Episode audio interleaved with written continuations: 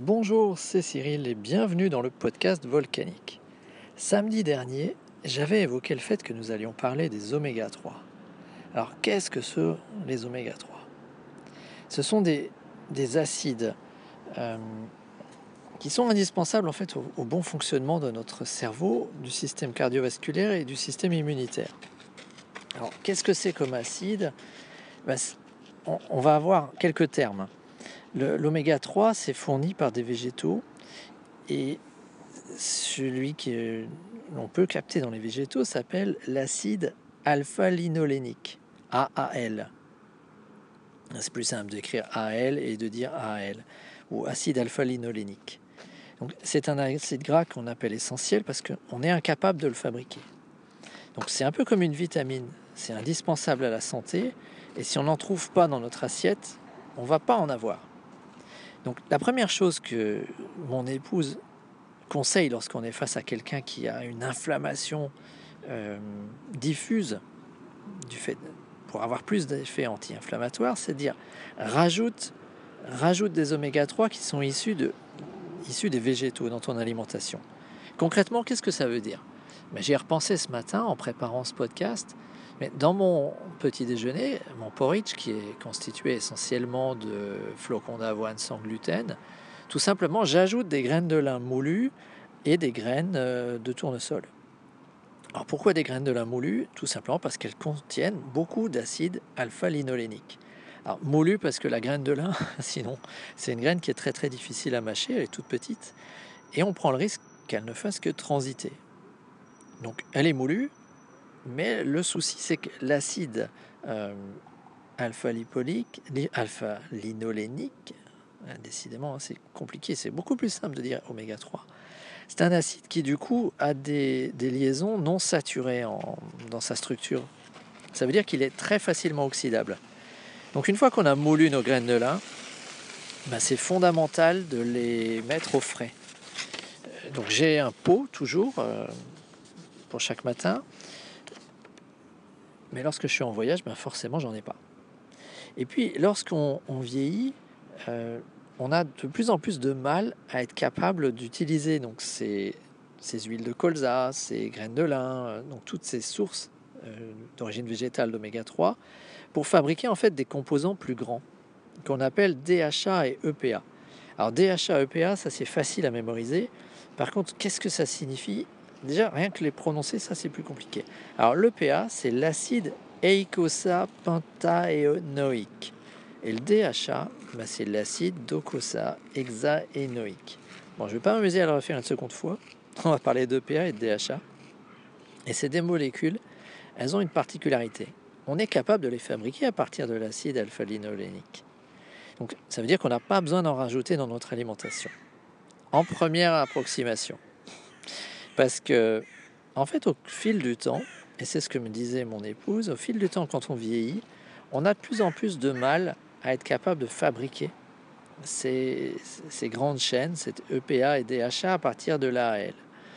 Ça veut dire que quand on vieillit, on a également euh, peut-être des enzymes qui fonctionnent un peu moins bien et on devient de plus en plus vulnérable à la moindre euh, carence en vitamines qui aident ces enzymes, puisque c'est souvent le cas d'une vitamine, euh, qui aident ces enzymes à fabriquer ces chaînes plus longues.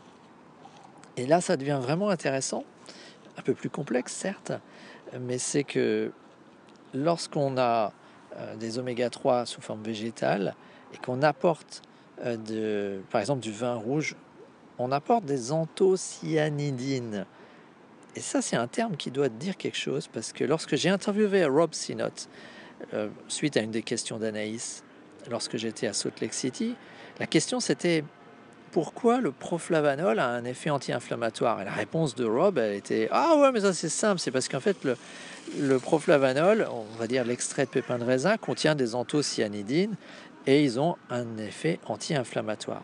Donc ça veut dire que quand on prend des anthocyanidines, en même temps, des anthocyanidines, pardon, en même temps que des oméga 3, on a plus de chances euh, d'aider notre corps à fabriquer de l'EPA et de DHA.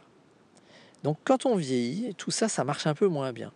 Donc c'est pour ça que moi, j'ai pris la décision à la fois de consommer des anthocyanidines euh, et des antioxydants euh, sous forme d'apport avec les essentiels que j'ai actuellement, produits d'usana de base, comme son nom l'indique, mais également d'ajouter des oméga 3.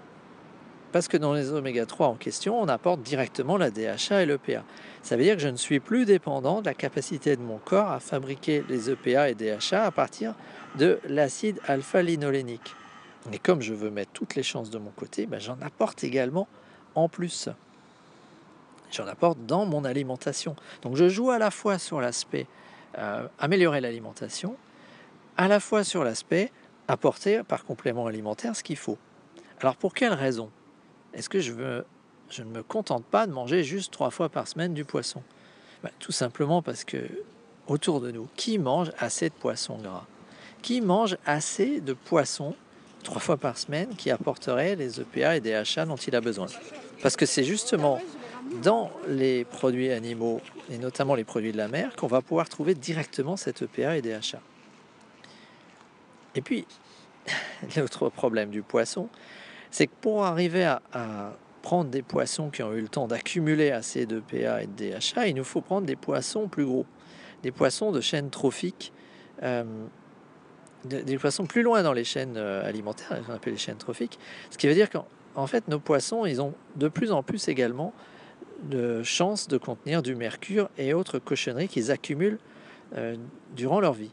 Donc aujourd'hui, on est face à ce paradoxe, et je sais que dans certains pays notamment nordiques, euh, comme la Norvège, on a des moments où, par exemple, la femme enceinte, qui est la personne qui a peut-être le plus besoin d'un apport en EPA, DHA et donc de poisson, on va lui déconseiller de manger du poisson quand elle est enceinte pour ne pas accumuler des métaux.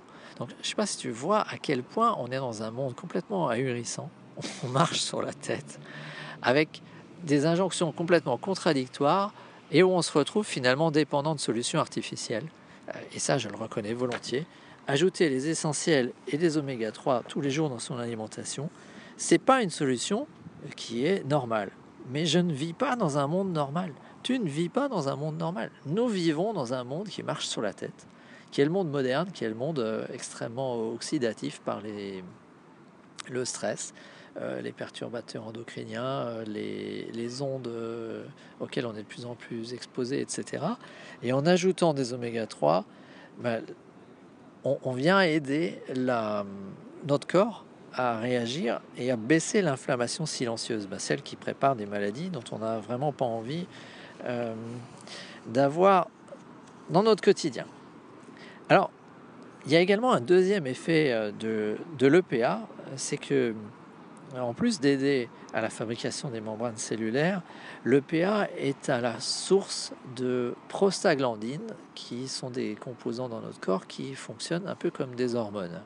Donc, je ne vais pas rentrer dans le détail aujourd'hui parce que je veux garder ce podcast très très court et puis je vais essayer vraiment d'avoir une discussion sérieuse avec mon épouse de manière à ce qu'on puisse reprendre tout ce que je viens de dire et le mettre dans le bon ordre avec questions-réponses de manière à ce qu'elle soit capable de transmettre toutes ces années finalement de synthèse de choses qu'elle a récupérées à gauche et à droite pour arriver à passer de voilà la connaissance scientifique à voilà ce que tu peux faire concrètement dans ta vie pour passer à un autre niveau de santé.